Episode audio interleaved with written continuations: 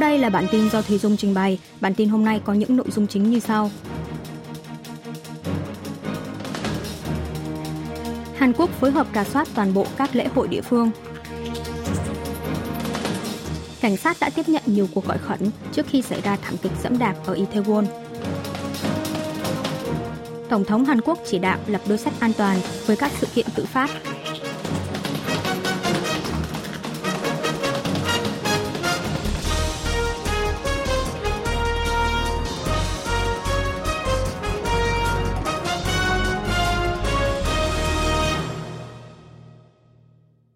Hàn Quốc phối hợp rà soát toàn bộ các lễ hội địa phương. Tại cuộc họp ngày mùng một tháng mười một, Ủy ban Phòng chống tai nạn và Quản lý An toàn Trung ương Hàn Quốc quyết định lập đối sách phòng ngừa sự cố đối với các sự kiện tập trung đông người, tránh tái diễn thảm kịch tương tự như ở Itaewon. Trước tiên, từ ngày ba tháng mười một tới, chính phủ sẽ tiến hành phối hợp rà soát chung liên ngành đối với các lễ hội ở địa phương. Ngoài ra, chính phủ cũng sẽ lập phương án quản lý an toàn đối với các sự kiện tự phát không có đơn vị tổ chức, tương tự như các lễ hội Halloween ở khu phố Itaewon vào thời điểm xảy ra thảm kịch. Mặt khác, chính phủ công bố đã hoàn tất việc bố trí công chức phụ trách hỗ trợ gia quyến của từng nạn nhân bị thiệt mạng trong thảm họa giẫm đạp ở Itaewon. Chủ tịch Ủy ban Quản lý An toàn và Thảm họa thuộc Bộ Hành chính và An toàn Hàn Quốc Kim Song-ho cho biết, chính phủ sẽ chi trả chi phí tang lễ một cách nhanh chóng nhất có thể cho gia quyến thông qua chính quyền các địa phương, đồng thời đảm bảo đầy đủ về cơ sở hỏa táng. Do trong số các nạn nhân thiệt mạng có nhiều học sinh, chính phủ sẽ tiến hành hỗ trợ về điều trị, tư vấn tâm lý tại các trường học có học sinh bị thiệt mạng, đặc biệt tăng cường đào tạo về an toàn cho các em học sinh. Chính phủ cho biết trên toàn quốc hiện có năm mươi chín bàn thờ chung được chính quyền các địa phương lập ra để người dân cả nước có thể tới thắp hương tưởng nhớ các nạn nhân xấu số. Cơ quan cảnh sát cho biết tính tới mười một giờ trưa ngày mùng một tháng mười một, số người tử vong đã tăng thêm hai người, thành một trăm năm mươi sáu người, trong đó có năm mươi lăm nam giới, một trăm lẻ một nữ giới.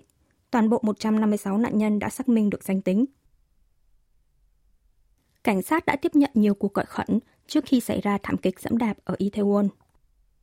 Trong buổi họp báo lúc mười một giờ ba mươi phút trưa ngày mùng một tháng mười một, Giám đốc Cơ quan Cảnh sát Hàn Quốc Yun Hee-kun lấy làm tiếc và đau lòng về thảm họa xảy ra ở Itaewon, nhận trách nhiệm trước những nạn nhân, gia quyến và những người bị thương, cùng toàn thể người dân cả nước. Ông Yun cho biết trước khi xảy ra thảm họa giẫm đạp, Cơ quan Cảnh sát đã tiếp nhận nhiều cuộc gọi khẩn tới Tổng đài một một hai, thông báo về tính chất nghiêm trọng tại hiện trường. Cuộc gọi đầu tiên là từ khoảng sáu giờ tối ngày hai mươi chín tháng mười. Khi đó, cảnh sát nhận định đây chỉ là cuộc gọi khiếu nại về sự bất tiện. Sau đó, từ khoảng sáu giờ ba mươi phút, cảnh sát tiếp nhận thêm mười một cuộc gọi khác, thông báo về tình hình nghiêm trọng khẩn cấp tại hiện trường. Các cuộc gọi này báo rằng có rất đông người đang tập trung tại Itaewon, có nguy cơ xảy ra tai nạn. Vậy nhưng quá trình xử lý, đối phó với các cuộc gọi khẩn này tại hiện trường còn thiếu sót. Để làm rõ chính xác nguyên nhân, cũng như để truy cứu trách nhiệm rõ ràng, cơ quan cảnh sát sẽ tiến hành công tác điều tra, giám sát một cách quyết liệt, làm rõ liệu đội ngũ sĩ quan, nhân viên các cấp có thực hiện biện pháp đối phó một cách kịp thời, phù hợp sau khi nhận các cuộc gọi khẩn cấp hay không. Tổng thống Hàn Quốc chỉ đạo lập đối sách an toàn với các sự kiện tự phát.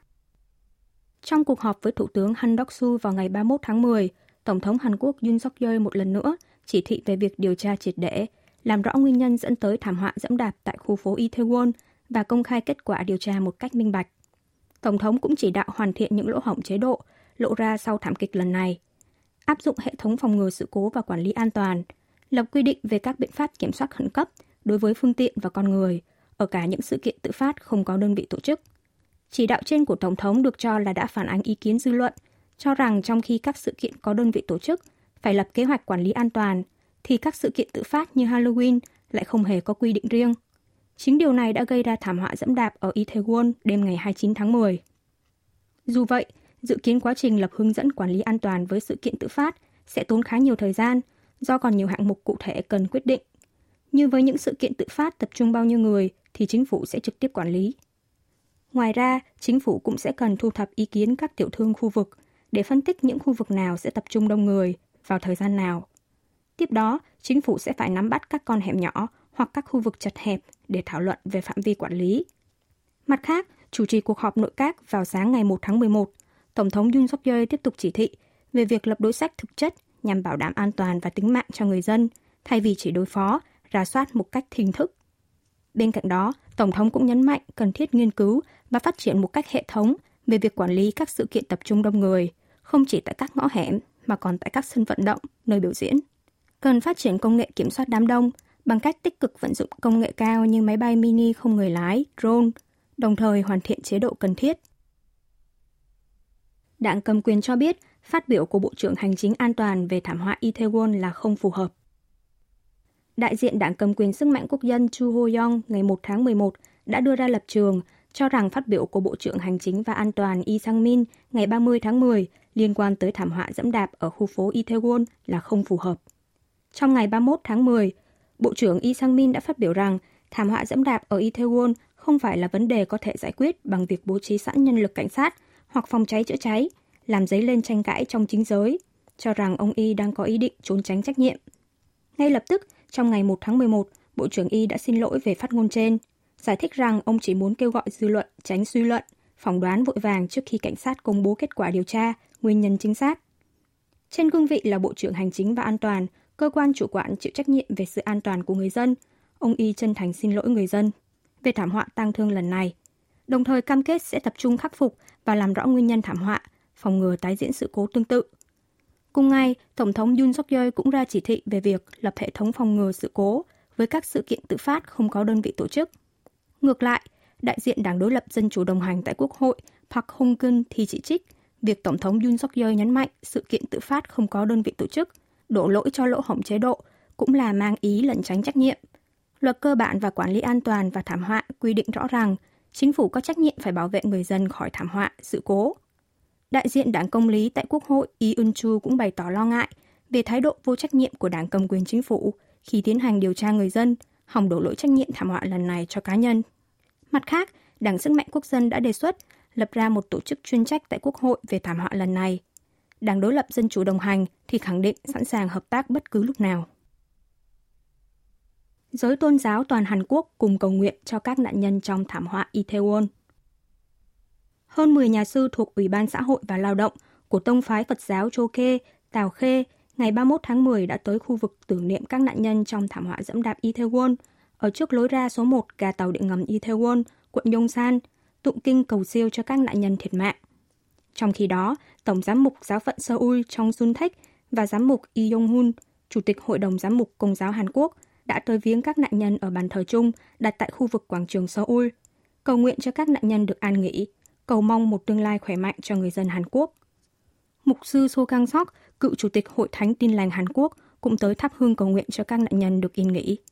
Cùng ngày, Hội Thánh Tin Lành đã gửi thư mục vụ cho các giáo phận thành viên trên cả nước, kêu gọi toàn thể tín đồ cùng chia sẻ, giúp đỡ, quan tâm ấm áp tới những gia đình đang chịu nỗi đau mất người thân, tới những người bị thương.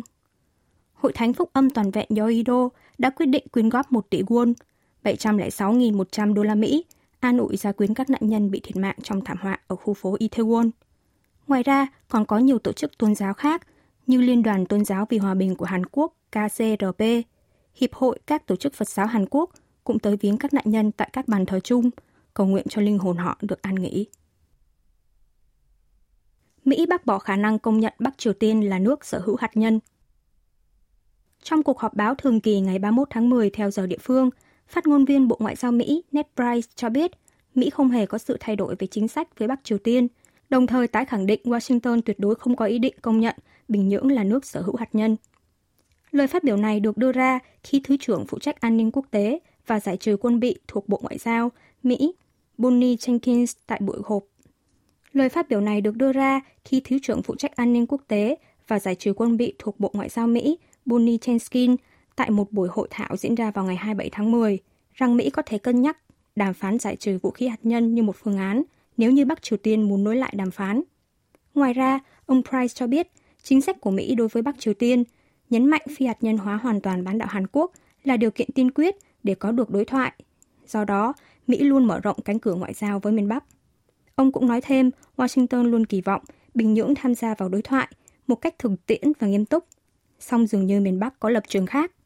Mặt khác, ông cũng bày tỏ sự thương tiếc dành cho các nạn nhân thiệt mạng trong thảm họa giẫm đạp Itaewon,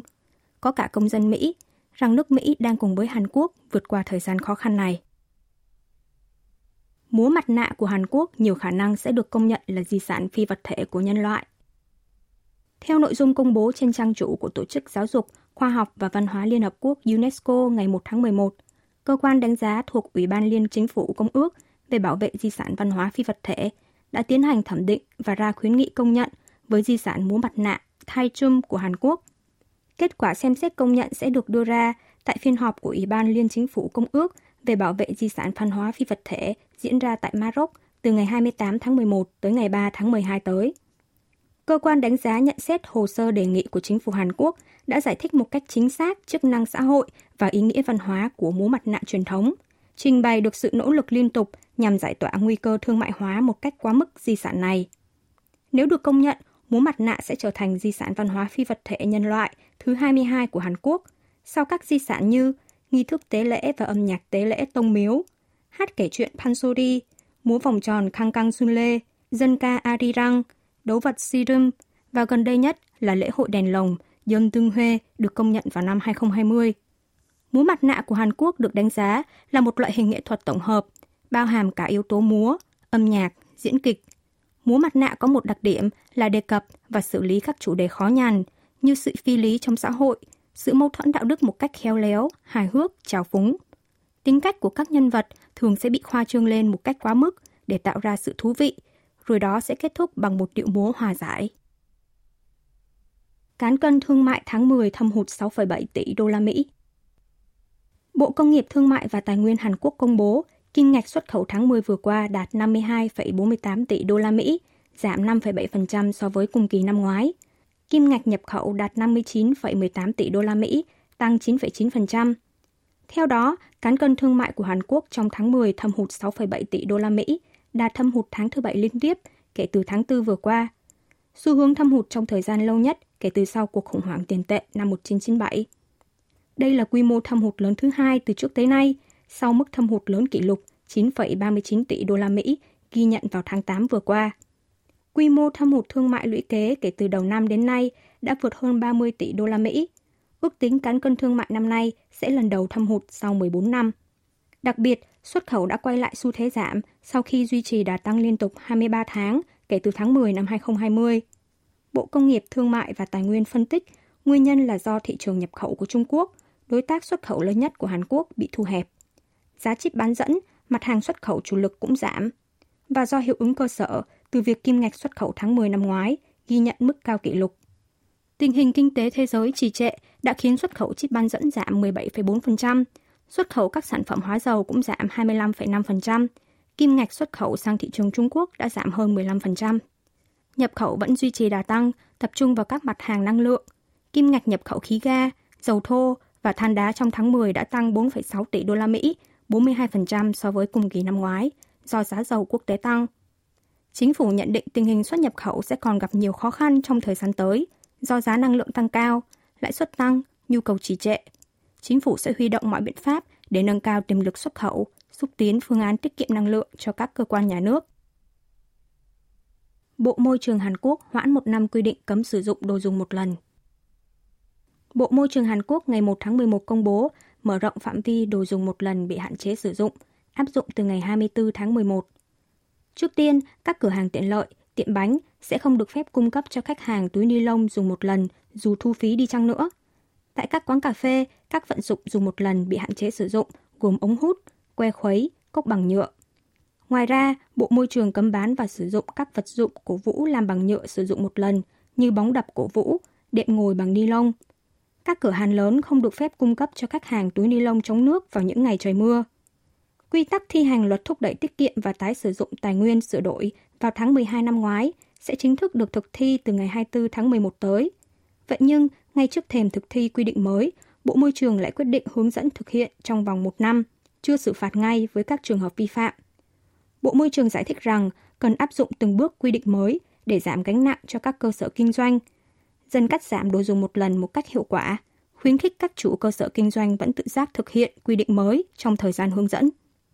Các tổ chức môi trường ngay lập tức phản đối gay gắt, cho rằng quyết định hoãn thực thi một năm quy định về cấm sử dụng đồ một lần không khác nào Bộ Môi trường đang từ bỏ chính sách môi trường.